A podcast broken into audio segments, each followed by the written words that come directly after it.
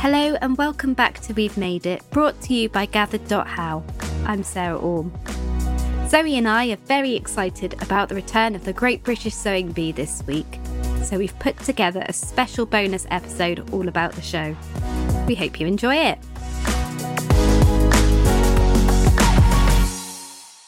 Right, so the Sewing Bee is back. The bee is back, and we're going to have some chats about it. Yeah, I think we've both been looking forward to, slash anticipating, slash slightly dreading this.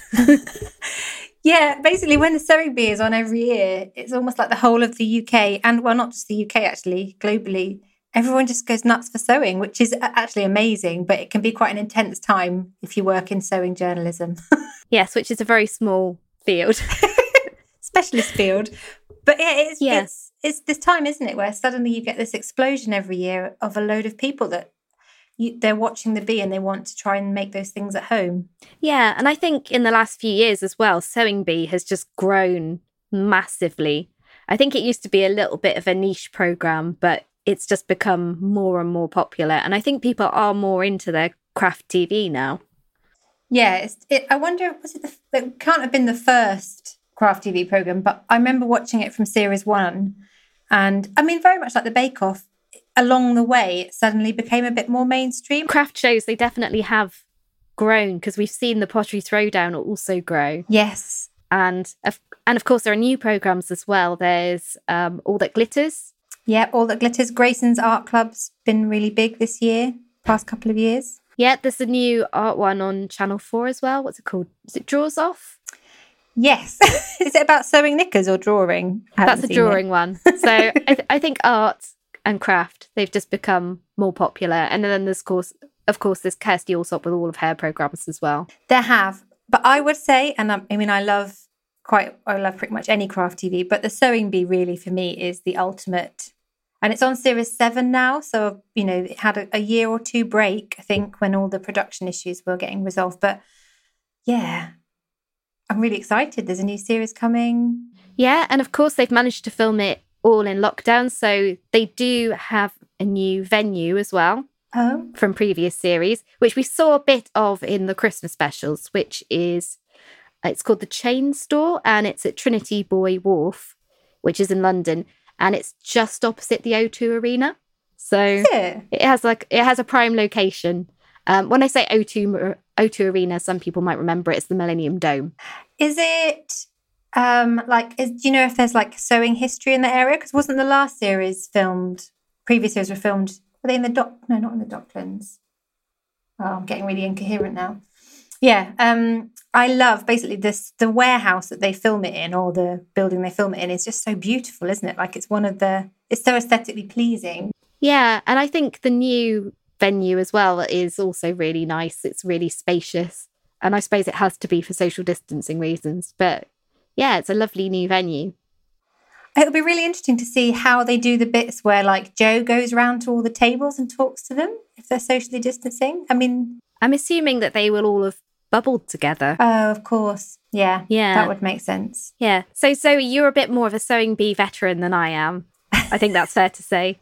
I've only really properly watched it from the last series. Ah, okay. Um, before then, I kind of dipped in and out of it and would just watch it if it was on. But I think you've been watching it for much longer than I have. So, what do you think we can expect from the next series? So I've been thinking about this and things that I want to see more of in the new series. Um, I want to see um, more of Joe Lycett's like crazy outfits. Like I want to see spandex. I want to see disco colors, clashing colors. I want to see. This might go on for a while, everyone. This segment. I want to see more of Joe and Patrick flirting on Twitter because there's always a little bit of that. That's quite uh, fun. Um, Esme, I definitely want to see more. uh, When we sometimes we get to see a glimpse of Esme. So basically, she's got this really cool. She she learned. Um, she studied at St Martin's College and she teaches there. And sometimes you get to see these little snippets of sort of when she was younger and she founded this shop in Camden called Swanky Modes. So sometimes you just see these like shots of her looking really achingly hip on a motorbike, or you know, I just love that. Uh, and I think uh, my predictions, right? So these are my predictions. I think there'll be more of a more of the eco eco friendly sewing themes that we've seen in the past couple of years. Yeah. So, refashioning and upcycling, that kind of thing. Yeah. I think sustainability definitely is a much bigger issue than it used to be in sewing because I think we've talked about this a little bit before, but the amount of carbon that you use when you're making fabric is quite significant and water as well. So, Yeah. sustainability is a really important theme. And I really do think we're going to see more of that coming through. I do too. And it, it's sort of a theme that, I mean, Patrick Grant really champions outside of the sewing bee as well. Like he set up community clothing initiative and um, the sort of the many different issues around fast fashion and the negative impact it has on the environment. So I've really loved in, in recent series when they've done things like um, when they have the transformation challenge, they have to make stuff from this offcuts from their previous weeks, things like that. Um, obviously, they have the transformation challenge, so you just see these incredible garments that they're making from something that was pre-loved. So more of that. Um, previously, I would say I don't know if you're listening, if you agree with this, but the contestants have got each year a bit more technically. I feel like each year they're a bit more technically advanced, so it'll be interesting to see if the kind of techniques they cover, if if they really that if that trend continues. Yeah. Are there any other trends that you think could come through or any other themes that we've seen before that could make a reappearance? It's not a trend, but I noticed that last, I think it was last series, they did a thing where they made a dog coat, and like I think I feel like they get they've got a bit more. I don't know if gimmicky is the word, but um, the transformation challenges especially have been quite sort of. They make them quite comedy or quite you know it'll be like make something out of uh, a deck chair. So I, I feel like that's sort of quite A bit more Quite- quirky. a bit more quirky with the transformation challenges, yes. I don't think we'll see many boring ones, but although that's never boring anyway. Um, I think we'll probably continue to see a really good mixture of different types of contestants from different backgrounds, which is lovely to see different people sewing and um, seeing men sewing. I don't have many, I do know people, men that sew actually, but um, I really like that about the bee. Uh, oh, trends. Oh, trends. I think they always do this, but I can see more of this this year. The influence of international design and sort of the different different cultural backgrounds to different outfits and fabrics. You always learn quite a lot of that when you're watching the sewing bee, and I, I predict we'll see more of that this series. Yeah. I have to say, oh, I always quite enjoy when they have to do like a vintage outfit. Yes, I just always think that's really fun. And they all have such a different take on it. Vintage Week. Do you know the one week that one year they did Vintage Week? And when I was working on writing up articles about it, even the photography that they showed was like done in the lighting of more vintage photography. And the machines they were sewing on were old machines and the patterns. Oh, that's amazing. I think there'll definitely be Vintage Week again. Yeah. I think in terms of like vin- making something look vintage, it just makes the pictures look a bit more brown. yeah, exactly. Make everything look brown. Sewing machines, the fabric. It reminds me of when there used to be a trend of having sepia cross stitch patterns. So all the shades would be different browns. I don't know if you still get those. Anyway, yeah, I think, and I mean, this a, a lot more, which we, we do see in previous series as well, of showing the user how to make clothes. So I think that's what the sewing bee does really well. Like, um, they have those animated segments where the contestants, you know, at the pattern challenge, they'll all be making a pattern, and then you'll have a little seg- segment where Joe sort of talks you through. Here's how you would construct a blouse or a bra, or you know, and the way they do it makes it seem like, oh yeah, I could sew fifty tiny bits of fabric together to make a bra. Like it makes sewing really accessible. Yeah, I think with a lot of these things, you watch as a sort of armchair expert anyway. So you're watching, you, but it's it's the same when you're watching Bake Off or something. You're there going, "Oh, that bread isn't going to rise properly." Um, Yeah, It's the same with sewing bee. You're just like, "Oh, those hems look a bit uneven." I can't sew a hem very well, so who I am I to judge? And they do the foreshadowing in the editing, don't they? So you'll see like Patrick and Esme sort of going, Oh, really? You've chosen a stretch fabric for this project. Why why have you done that? Just after Joe has said you shouldn't use a you should definitely not use a stretch fabric if you're doing this. So you sort of know, you know, when they say that, you're like, watch out, 10 minutes later, that person is going to be in trouble because of their fabric choice. Yeah, there's certain words I think judges on these programs use, like, "Oh, that's an interesting choice." Yeah. I mean, we know we know that means don't do it, and yet they still do. or they'll say, Have you practiced this before at home? Did this work? And did it work? I think it's a very polite way of saying, yeah, I don't think this is going to work. Is it how right? I was thinking about this. How wrong is it to say that something that you sort of look forward to about the series, you you're rooting for the contestants, like you want them to to do well, but when it goes wrong, it is a little bit like, is it wrong to say it's entertaining? Like, it's not entertaining to see them in pain, but you just can't not look. It's like car crash. Like you can see that they've sewn that piece on the wrong way and they've only got five minutes left. Yeah, I think it is one of those things. I mean, I think we've talked about this before when we were talking about crafting disasters. It's not so much that you're necessarily laughing at them, it's almost like you're sad and it's sad and funny at the same time because on one level you're going, oh no, that's terrible.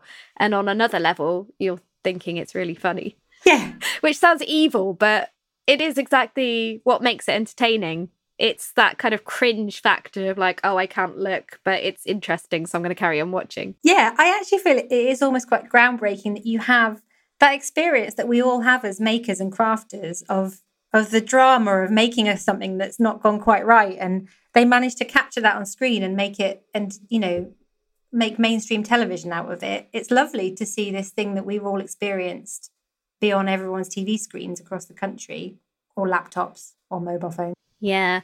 I mean, especially if you've made the same mistake before and you're watching it going, oh, I can see where this is going.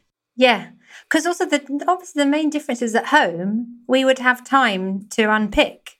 Like the time limits that they have can be really quite quite challenging even if it went they obviously set it so that even if you sewed every piece right first time you could just squeeze it in yeah well that's the real test of how good you are, I guess. That's why those people are on it and I'm not. have you noticed when the ones the ones you have watched, there's always one contestant that has smugly finished like 10 minutes before the end? Yeah, they're just there with a cup of tea. Yeah, maybe offering a bit of advice to the others. yeah, there's always one. And I have to say as well, I do always I know it's bad, but I do tend to pick a favorite early on and then I'm rooting for that person. Yeah, uh, definitely doesn't take long for like someone to emerge that you really want to see it through to the end. Yeah. But it's also it tends to be somebody who's not necessarily the best because if they make it look too easy, then I don't really root for them as much. Yeah, I know what you mean. And also I really like it when there are contestants who have a really distinctive style that fits their personality.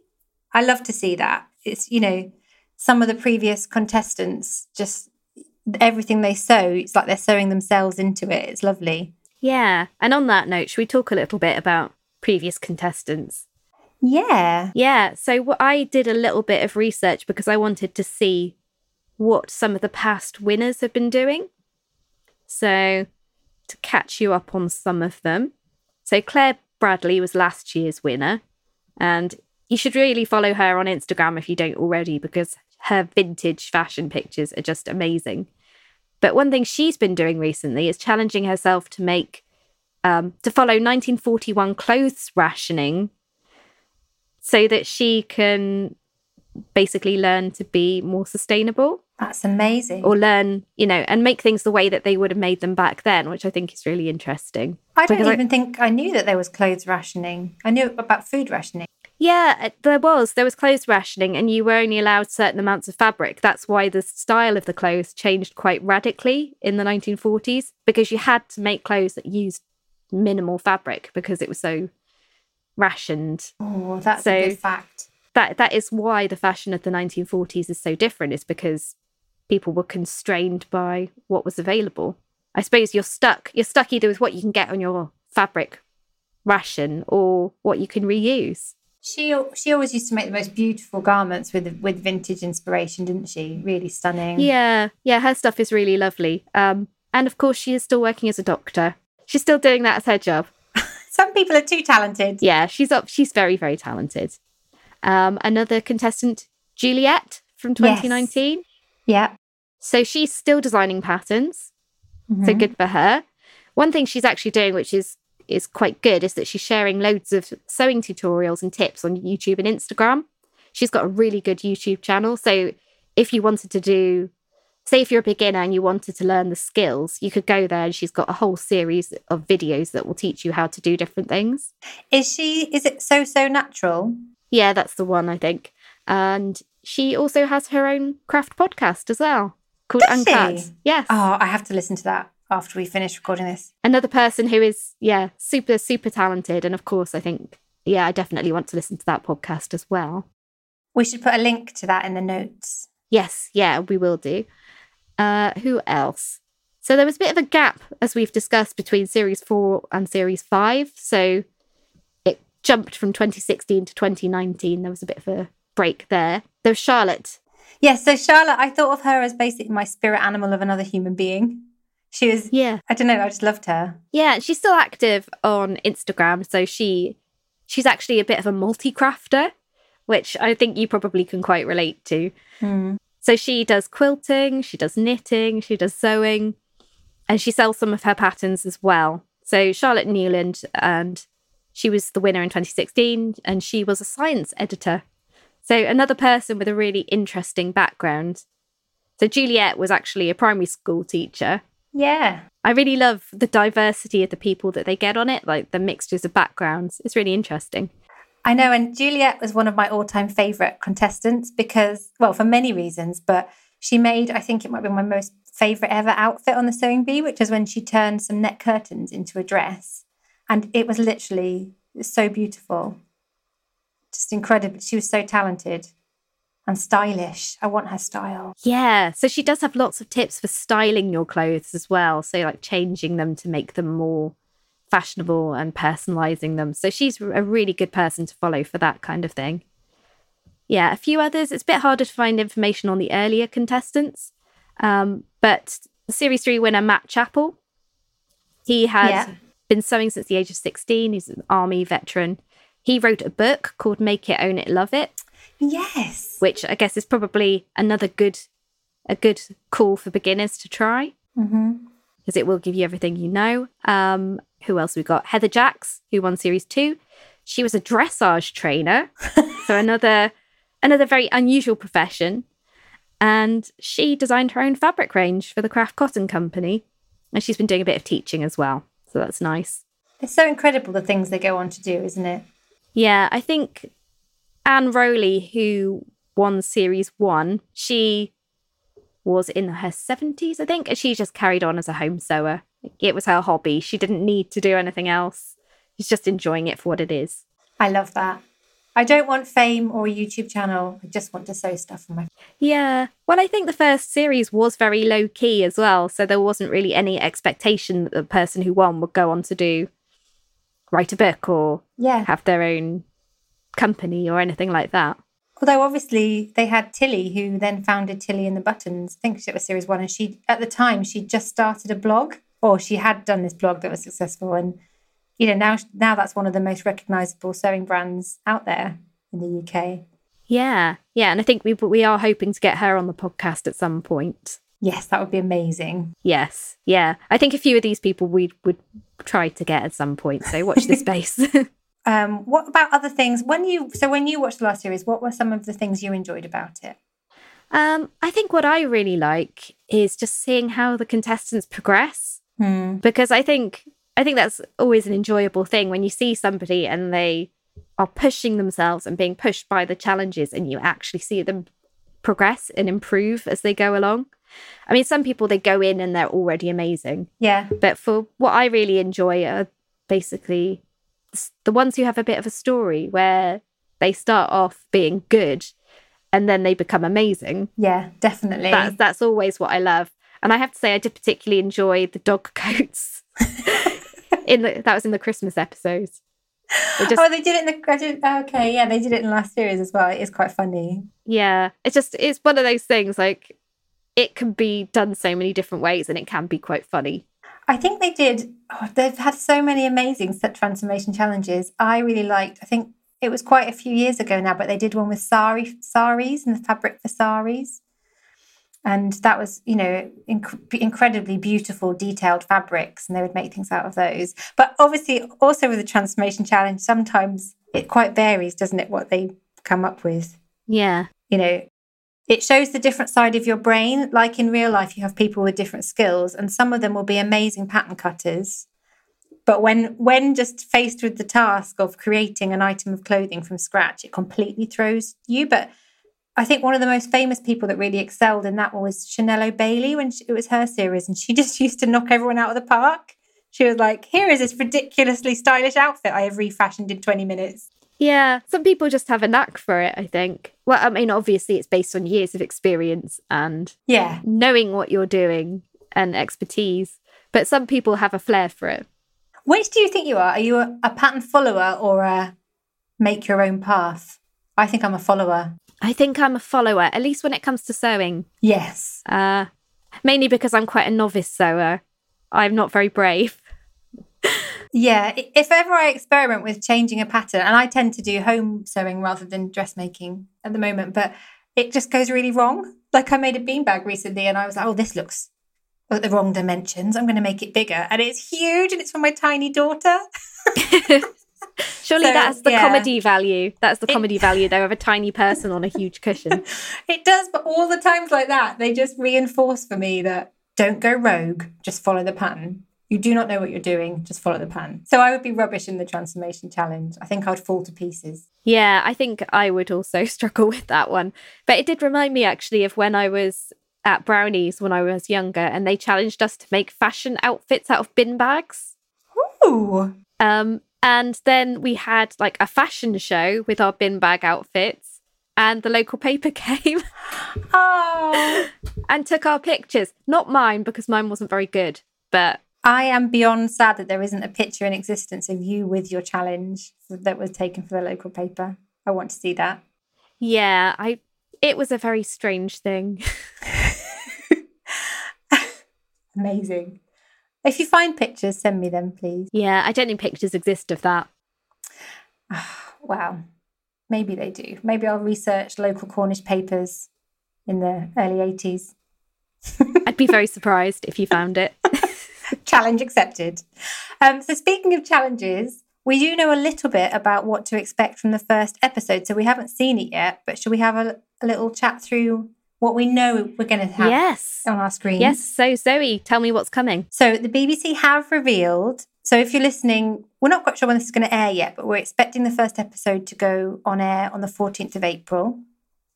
And the first pattern challenge is going to be creating a shell top, which is like a classic sleeveless blouse. They quite often go blouse early on, Yeah. actually. So this is a theme. It's it's a good test, I think, at the beginning because it's it's one of those things that sounds simple but Yeah.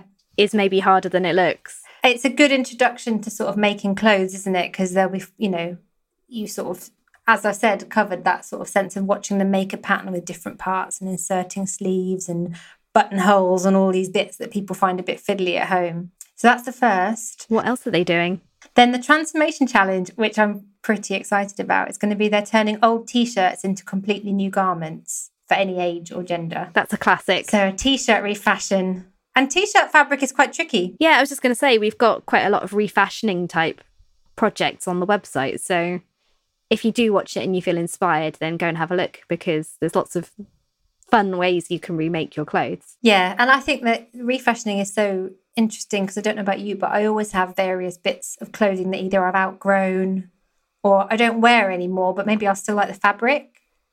So many different things you can do with t-shirts. I wonder if there'll be like giant t-shirts or kids t-shirts. I imagine there'll be really big ones. Yeah, it would be quite mean to give them tiny ones. Just say, do what you can with these teeny tiny. Toddler t-shirt. I wonder. I'm just trying to wonder what you and I would make out of a t-shirt if we were on the transformation challenge. Yeah, I don't know. T shirt, mini skirt. Miniskirt would be amazing. I think it, I'd be one of those people that does a really lame refashion. Like I would just cut the sleeves off and make it into a tank top. That's what I was kind of thinking with the mini skirt. it's like it's basically a tube. oh, what about like a tube top? That would be fun. Oh, what, like the bandeau type ones that we used to wear Yeah. in the early noughties? With like a bow on that, because Esme loves a bow. It's well uh, well established that she loves a bow. I saw somebody wearing one of those last year and I just thought to myself, they're coming back. The bandeau top. And they're really they're not very kind to those of us of certain chest sizes. Like it's all you need you need to have a certain body shape to pull them off, I think. They're not very kind for most people. if we're being honest. So it will be really interesting to see if these if any of these ideas are used on screen. I think if they did a mini skirt as I suggested, they'd probably think that was too easy to mark them down. Well, yeah, they like it to look completely different, don't they? The more bonkers it looks, the better that I've noticed, the better received it is by Esme. Ah, interesting. And what was the third one? So, made to measure, they're going to make, right, a well fitting buffet dress. Oh, nice. That sounds 1950s. I don't actually know what a, A buffet dress. is a buffet dress? It's a dress I wear to my buffet.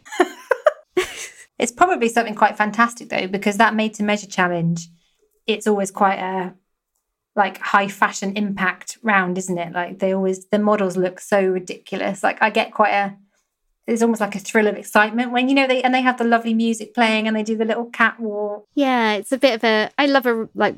I love a reveal moment. Yes. Which it very much is. and they just have this this beautiful like the way they record all the details of their sewing it's a real sort of love affair with dressmaking that last round and then you get to see the bit where the judges pick it apart pick it apart like hawks I know. It's so merciless, isn't it? oh what's that have you missed one stitch on the top stitching you know that no one would have spotted It does seem really cruel in some ways because you know they've had so little time to do it. And you're just like, you're picking them up on things that obviously you would do properly if you had time. But I know. Es- I think Esme seems to enjoy it. I wonder if I always wonder if they sort of say to them beforehand, "I'm really sorry for what I'm about to say," you know, or maybe they don't. I don't know. Maybe they don't. Hmm. No. Things we wish we knew. Things we do not know about behind the scenes on the sewing bee. Maybe we will find out. Yes, one day. So I think that's a nice place to wrap this up. So, Zoe, what is your project of the week? My project of the week is something. So, me and Sarah may have mentioned we work on gathered.how, a craft website. And this week we had this uh, team day where we all made something on the website. So, that is my project of the week. I am knitting my first pair of slippers. Yeah. yeah, we've got a knitting slipper pattern.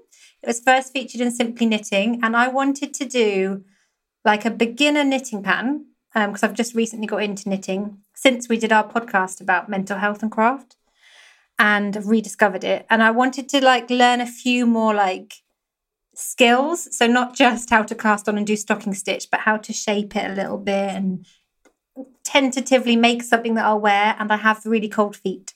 So I'm knitting some slippers, and you can find the pattern on Gathered. Yeah. But you may be waiting until the winter to Wear them. finally wear them.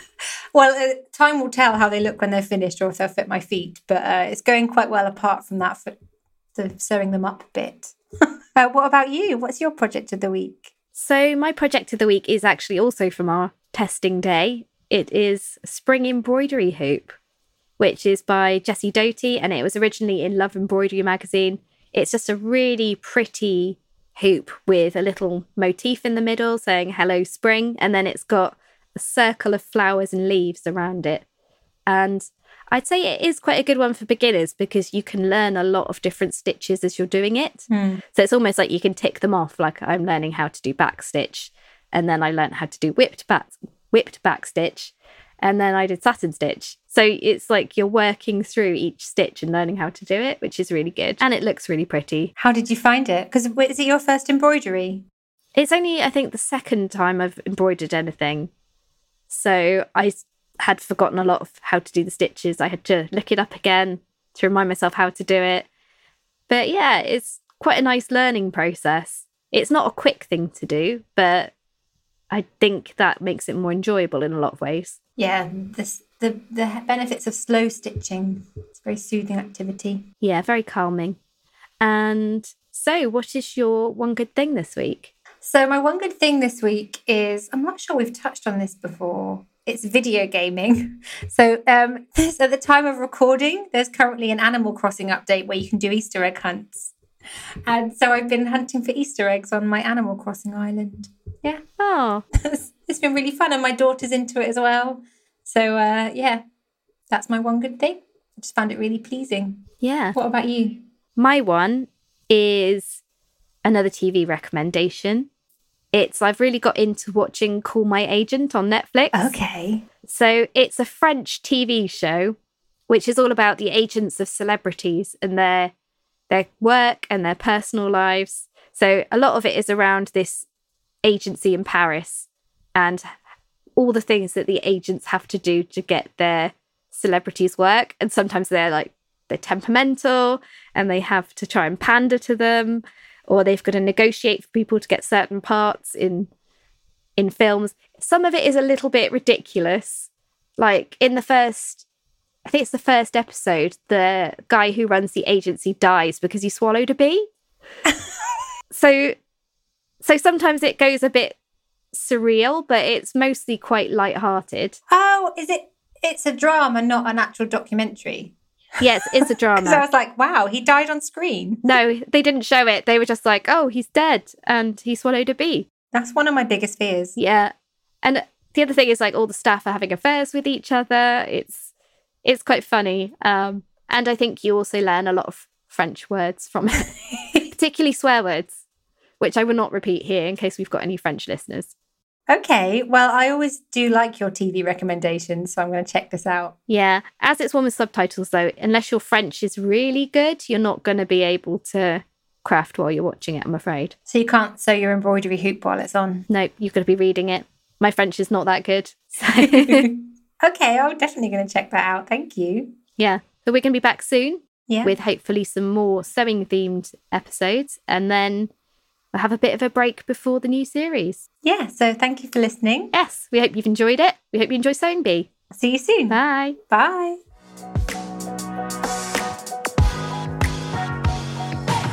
Thanks for listening. We hope you've enjoyed this episode. And if you're a fan of the Sewing Bee, we'd really love to hear from you. You can share your thoughts with us on Facebook, Twitter, and Instagram. Just search for Gathered. And don't forget, if you're looking for a new craft project to make, you can find loads of free patterns and free tutorials over on our website, gathered.how.